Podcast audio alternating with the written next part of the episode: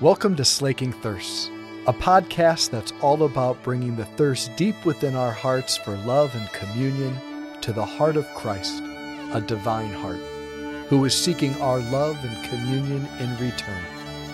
The hope is that the two thirsts would meet and both thirsts would be slaked.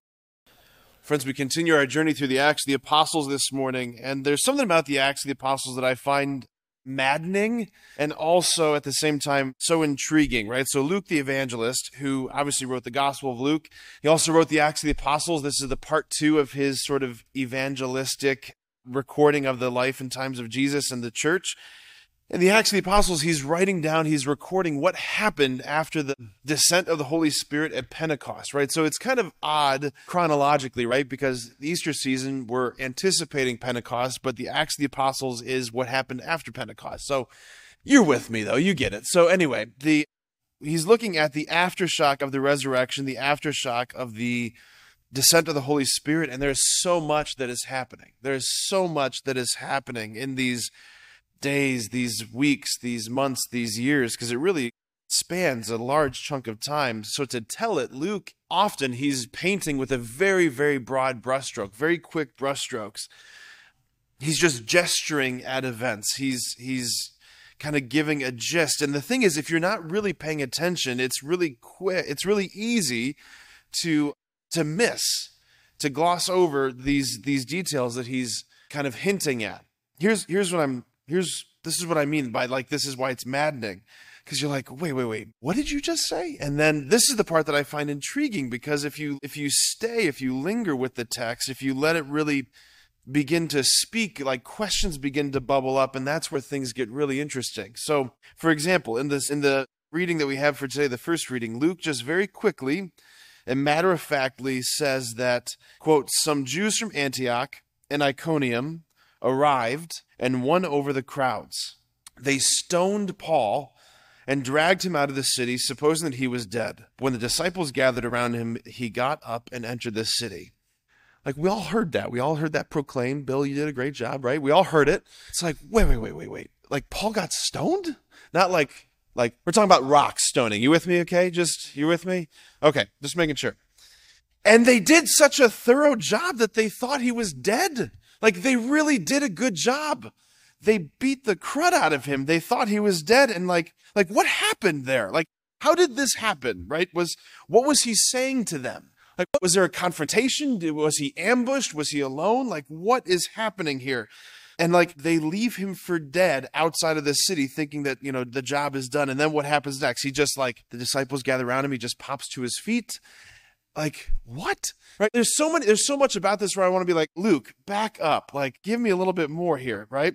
And then it's the detail here that he just glosses over and he goes back into the city right? So the same city that just chucked rocks at him to the point of his death he's like i'm going back there right?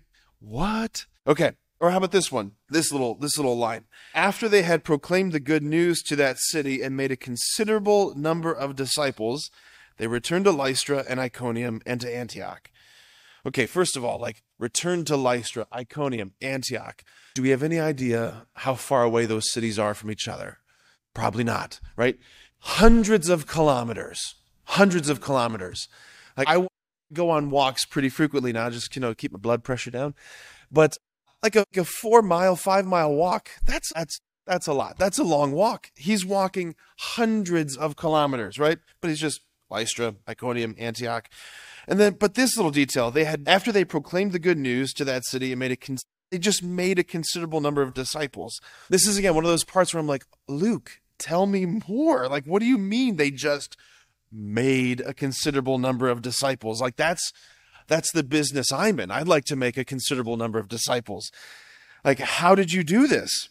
Like these are people who have never heard of Jesus. These are people who, who do not have the Judeo worldview, the the the, Jude, the worldview of, of the Jews. They, like, what did you say to them, Paul?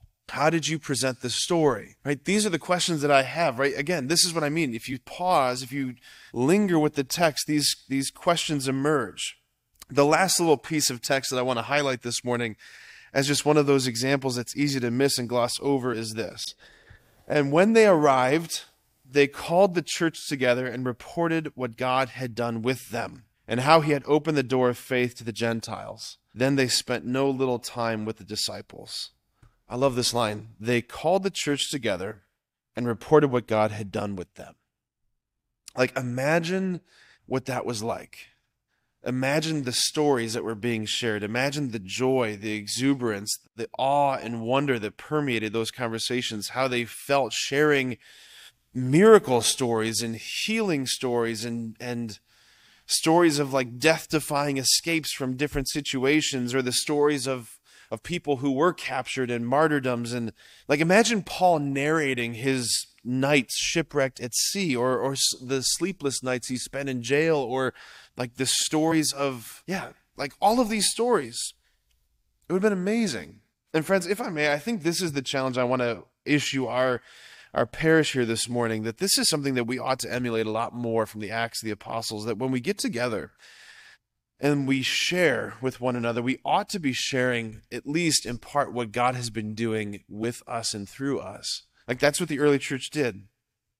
They shared what God had done through them. They weren't bragging about themselves, they were bragging about God, what God has accomplished. It's like in Mary's Magnificat when she says, The Almighty has done great things for me.